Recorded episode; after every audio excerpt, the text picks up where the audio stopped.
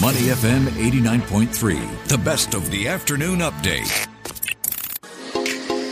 Sustainable Singapore on Money FM 89.3. You are listening to Money FM 89.3. Now, while EV adoption in Singapore has doubled on last year, uptake in the country is still substantially behind other developed EV markets. That's according to the latest report by KPMG. Now, they highlight that of the 645,150 vehicles on the road here in Singapore, only 2,942 are electric. And KPMG adds that increasing EV adoption in Singapore will be critical in the next decade. So what do we need to drive this forward and drive EV adoption here? We're joined now by Sharad Somani, partner and head of infrastructure at KPMG Asia Pacific to tell us more. Sharad, thank you so much for taking the time to speak with us today. Pleasure, Rachel.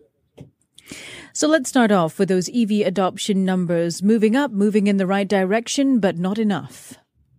Indeed, I think it's a slow start, I must say. Um, and there are multiple headwinds, as you can imagine, uh, facing the sector. But mm-hmm. the good news, let's start with the good news. Good news is 8% of all the new registrations of cars are EV. So clearly, from a less than 1% market share to you know, a fast track growth going forward is definitely mm-hmm. in this. We also believe that the charging infrastructure it's like a chicken and egg, right? Unless you have charging infrastructure, people may not be comfortable buying EV vehicles. And government's push to get the charging infrastructure rolled out in a faster fashion is going to help quite a lot.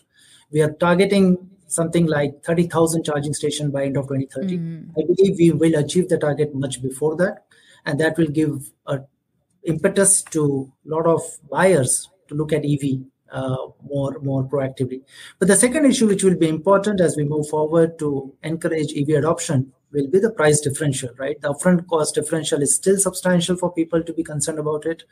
Our survey says that more than 50% of Singaporeans want to look at EV, but some of the headwinds relating to charging stations and cost differential would have to be addressed. How much of a cost differential is there at the moment, Sharad, for those that are looking at EVs? What's the price difference? What are we looking at?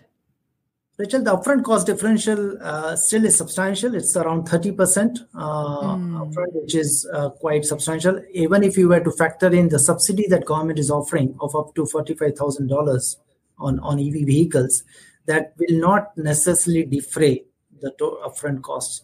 And that is an impediment. We believe that the cost parity may come in next three to five years when EV vehicles will come down to a level which is same as our internal combustion engine vehicles but, but till that time, I think the take up might be subdued. Having said that, given that transport sector contributes close, close to 15% of our emission, and a lot of Singaporeans are keen to defray their carbon footprint, I believe there will be still a decent take up in the next three to five years. Do you drive an EV, Sharad? I drive a hybrid. Uh, okay. So I will graduate to EV very soon. In the next three to five years when the price comes down and when my COE expires for current car. okay. And and like you, I mean, I drive a form of hybrid, but infrastructure is a key issue. Can you talk us through the current rollout when it comes to infrastructure for EV here in Singapore? It's it's going pretty well. Uh, you know, there is a tender out by HDB to mm-hmm. put close to 20,000 charging stations in HDB car parks. I think which is a very very fundamental step, right? Uh, we are expecting 60,000 charging stations to be put uh, by 2030 by the government. And this will be a combination of public car parks, HDBs, and condominiums, right? And as you reach a critical mass, right, uh, we will probably see a lot more people moving towards uh, charging. Now, in Singapore, that charging infrastructure uh, might not be a big concern, primarily because at one charge, if you can drive 300 kilometers, you may not have to charge every day uh, if you are a relatively light user of car. But that back of the mind comfort is very important that i have charging station uh, which is available and which can charge the car fast. So those are the two things we need to look at that's it, because the last thing you want to do is be on the road and get caught short and not have a charging station to hook up. And then how long does it take to charge the car as well? That may be another question that many potential buyers ask. So when you looked at or your your recent report, there is the sentiment is there is positive towards EVs. That's right. That's a very positive. In fact, most of the survey respondents, in fact, 60% of the respondents believe that EV is the right way going forward. And, and most are in agreement with the government's commitment to phase out ICE vehicles off the roads by 2040. I think government's commitment to also get uh, diesel car registration stopped beyond 2025 is a great move forward. I think the public fleet infrastructure, if we can get it uh, electrified much faster, well before 2040, I think that's uh, that's going to be important. And then the private car week ownership can follow through. Our belief is if we get our charging infrastructure in place earlier, then the 2040 deadline could also be moved forward. Okay. So, and th- that said, Sharad, um, we spoke about buying EVs, sentiments towards EVs, and you also spoke about the government grant. What else do potential EV consumers need to know before they buy an electric vehicle here in Singapore?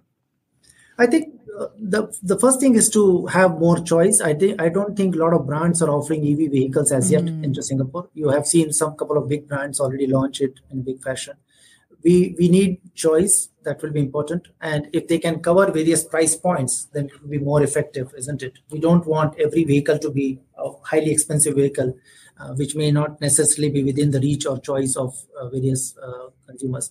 The second thing which is important is servicing right? We have no idea how much will be the servicing requirements of these vehicles whereas the servicing capabilities will be existing by those companies in Singapore.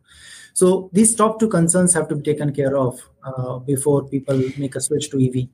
And that's an important point when you talk about servicing EVs. Do we have the manpower to keep up? And do we, is it a case of also upskilling engineers when it comes to servicing electric vehicles here in Singapore? It is important that what kind of financing and uh, service network comes up is an important decision that will drive the EV adoption the first thing would be the battery replacement right? How often do we need to replace the battery and whether it will be made available by the original equipment provider the seller of the car right? That will be a critical component. So number of things will have to be addressed for majority of our population to become comfortable that they can indeed go and buy ev vehicle and and, and live with it for the next 10 years. Uh, we have a question from Hongbin yeah, so I'm just, just looking, looking, at, the comments right, right now, now, and Arif is wondering if public transport like buses would go electric one day. Could we see that happening? Yeah, Arif, that's a good question. In fact, that is probably the first step, right? Uh, we will have to get the public infrastructure electrified much faster than the private one.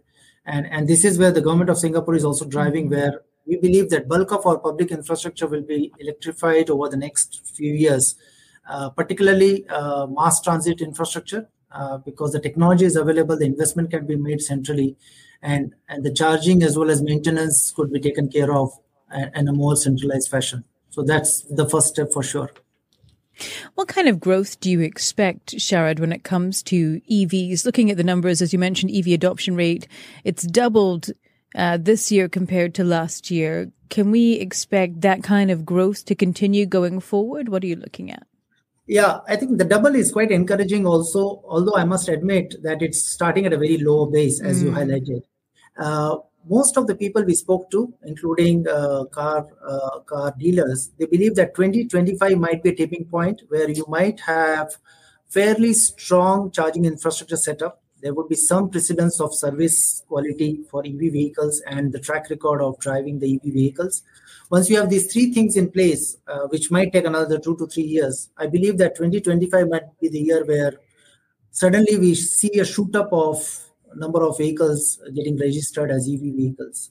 The one critical thing which we may have to consider is till the price parity is reached, the government incentives may have to continue. Currently, the government incentives are uh, going to be phased out over the next two to three years. Uh, I think as a policymaker, we may have to think through how to continue with some of the incentives till a critical mass mm-hmm. is reached. Okay, Sharad. Well, thank you so much for taking the time to speak with us today. Pleasure talking to you. Thank you. Thank you. We've been speaking with Sharad Somani, who is partner and head of infrastructure at KPMG Asia Pacific. To listen to more great interviews, download our podcasts at moneyfm893.sg or download our audio app. That's A W E D I O. Available on Google Play or the App Store.